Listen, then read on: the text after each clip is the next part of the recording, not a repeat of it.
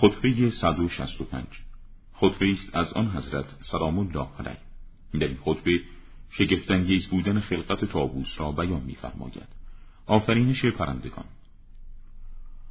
خداوند سبحان مخلوقات را از زنده و غیر زنده و ساکن و دارای حرکات ابدا فرمود و شواهدی روشن را برای شناساندن لطف و عظمت قدرت خود اقامه فرمود. تا آنجا که عقول انسانی در حالی که به لطف صنعت و عظمت و قدرت او توجه می نمایند تسلیم او شده و اعتراف می کنند و فریاد دلائل وحدانیت او بر های ما تنین می اندازد. از دلائل وحدانیت اوست آفرینش صور گونه گونه پرندگانی که آنها را در های زمین و شکافهای های روی زمین و در بلندی های آنها مسکن داد. پرندگانی که دارای بارهای مختلف و اشکال متنوعند جاندارانی که در زمام تسخیر قانون در حرکتند و بارهای خود را برای پریدن در طرق باز هوای پهناور و فضای باز می گسترانند. خداوند آن پرندگان را با سابقه نیستی در صورتهای شگفتانگیز نمایان به وجود آورد و آنها را با پیوند سر استخوانها که پوشیده شده به گوشت و پوستند ترتیب فرمود و بعضی از مرغان را به جهت سنگینی جسه از پرواز سری در هوا باز داشت و با پرواز بارهای باز آنها را نزدیک زمین به حرکت در هوا واداشت. خداوند آن پرندگان را با اختلافی که در رنگ ها دارند با لطف قدرت و صنعت دقیق خود منظم فرمود. برخی از آنان در قالب یک رنگ مشخص قوته برند که با هیچ رنگی غیر از همان که در آن قوته بر هستند مخلوط نمی باشد. و بعضی دیگر از آنها در رنگی قوته بر هستند که غیر از آن رنگی است که دور گردن دارند. تاووس و شگفتانگیزترین آنها از جهت آفرینش تاووس است که خداوند آن را در محکمترین هماهنگی اعضا آفرید و رنگهای آن را در زیباترین نصب قرار داد. در خلقت تاووس بالی قرار داد که استخوانهای آن سر به هم دارند و دومی که کشش آن را طولانی فرمود.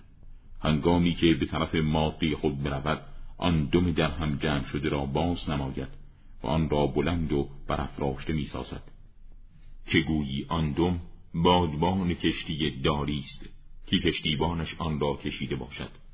این حیوان به رنگهای خود می نازد و دم خود را با تبخر به این طرف و آن طرف حرکت می دهد و مانند خروس عمل جنسی انجام می دهد و با آلت تناسل خود جماع می کند مانند عمل حیوانات نر که در عمل جنسی نیرومند هستند. و من در این بیان تو را به مشاهده عینی حواله می کنم نه مانند کسی که به سند ضعیف ارجا نماید. و اگر وضع عمل جنسی تاووس همان گونه باشد که بعضی گمان کردند که این حیوان ماده خود را به وسیله اشکی آبستن می کند که چشمانش بر می آورد و در گوشی چشمانش می و ماده این حیوان آن را می ریسد و پس از آن تخم می گذارد نه اینکه از راه تلقیح نر آبستن شود بلکه از اشک خارج شده از چشم آبستن شده. این گمان شگفت آورتر از افسانه منقار گذاشتن نر به منقار ماده برای تلقیح که بعضی ها ابراز نمودند نیست. اگر خوب بنگری نایهای پر آن همانند شانههایی از نقره است و آن داگره های شگفتانگیز مانند خورشیدهایی است که بر آنها رویده است. و مانند طلای خالص و قطعه های زبرجد. اگر بخواهی این حیوان زیبا را به آنچه که زمین میرویاند تشبیه کنی باید بگویی گلهایی است بهاری که از محلهای مختلف چیده شده است. اگر بخواهی آن را به لباسها تشبیه نمایی مانند های آراسته یا مانند جامهای زیبا از برد یمانی است. و اگر به زیورها تشبیهش کنی مانند نگینهای رنگارنگ انگشتری هاست که دور تا دور آن را نقره مزین گرفته است راه رفتن این حیوان شادان و خرامان و با حالت تکبر است دم بالهای خود را با دقت و کاوش می نگرد و با مشاهده پیراهن نگارین و الوان زیبای خود خنده سر می دهد. و در آن هنگام که به پاهایش می نگرد صدایی نالمانند بر می آورد و چنان جانداری که پناهجویی خود را آشکار می کند فریاد او به صدق احساس دردش گواهی می دهد زیرا پاهایی سیاه رنگ و زشت و نازک دارد. مانند پاهای خروس خلاصی. و از تیزی استخوان ساق او خاری خرد رویده و در پشت گردن این حیوان کاکلی سبز رنگ با نقش زیبا و نگارین سر زده است. نقطه آغازین گردنش مانند ابریقی است کشیده و جایگاه فرو رفتنش تا به شکم مانند رنگ وسمه یمانی سبز مایل به سیاهی است. یا مانند ابریشمی که بر روی آینه سیخلی پوشانده شده و گویی خود را با یک مقنعه سیاه پوشانده. و بندازی تازه و با تراوت و درخشان است که گویی سبزی تند و شادابی به او درآمیخته است. در شکاف گوش این حیوان خطی است مانند باریکه نوک قلم در رنگ گل بابونه که با سفیدی خود در میان سیاهی محل می درخشد و کمتر رنگی است که تاووس نصیبی از آن نداشته باشد. تاووس مانند شکوفه است که نه بارانهای بهاری آنها را پرورانده است و نه تابش آفتاب تابستانی. گاهی پرهای خود را میریزد و از لباسش برهنه می شود و پرهایش پیاپی می ریزند و بار دیگر می رویند و آن پرها مانند ریزش برگهای شاخه ها فرو می ریزند. سپس بدون فاصله شروع به رویدن می کنند تا آنگاه که به وضع و شکل گذشته پیش از ریخته شدن برگردند. چنان که رنگی با رنگ سابق تفاوتی نداشته باشد و هیچ رنگی در غیر مکان خود قرار نگیرد و اگر مویی از موهای نایهای تابوس را به دقت بنگری گاهی نوعی از سرخی گلگونه و گاهی دیگر سبزی زمرجدی و گاهی هم زردی طلای خالص را می‌بینی. پس چگونه نیروهای عمیق هوشیاری ها می‌تواند به توصیف این منزله برسد؟ یا قریحه و فهم عقول آن را دریابد؟ یا گفتار وصف کنندگان آن را توصیف نماید؟ و کمترین اجزای این حیوان اوهام انسان را از درکش و زبانها را از بیانش ناتوان ساخته است.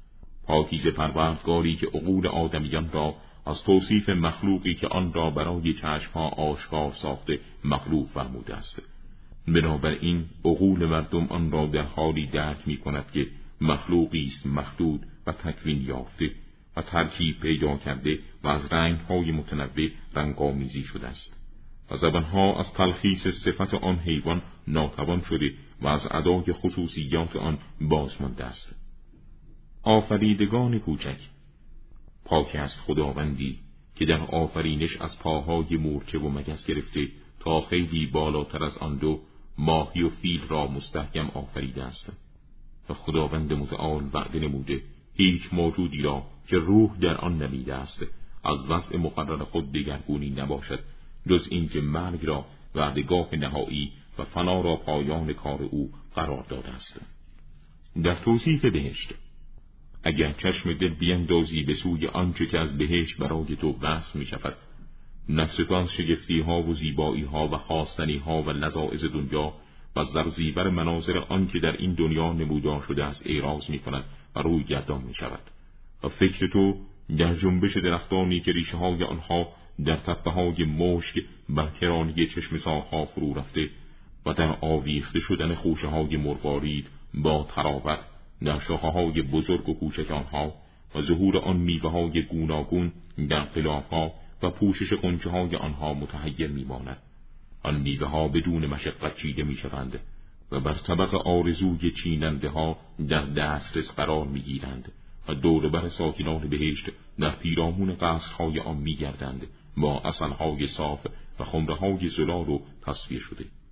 اهل بهشت قومی هستند که کرامت خداوندی برای آنان ادامه پیدا می کند تا در قرارگاه ابدی جا گیرند و از جا به جا شدن در سفرها راحت شوند. ای شنونده اگر دل خود را به وصول آن مناظر زیبا و شگفتانگیز که رو به تو خواهند آورد مشغول بداری جانت از بدن مفارقت می کند به جهت اشتیاق به بهشت و مناظرش و از این مجلس که نشسته برخیزی و به همسایگی اهل گورستان بروی برای شتاب آن بهشت. خداوند ما و شما را به رحمت واسعی خود از جمله کسانی قرار بدهد که از دل برای منازل نیکوکاران میکوشند.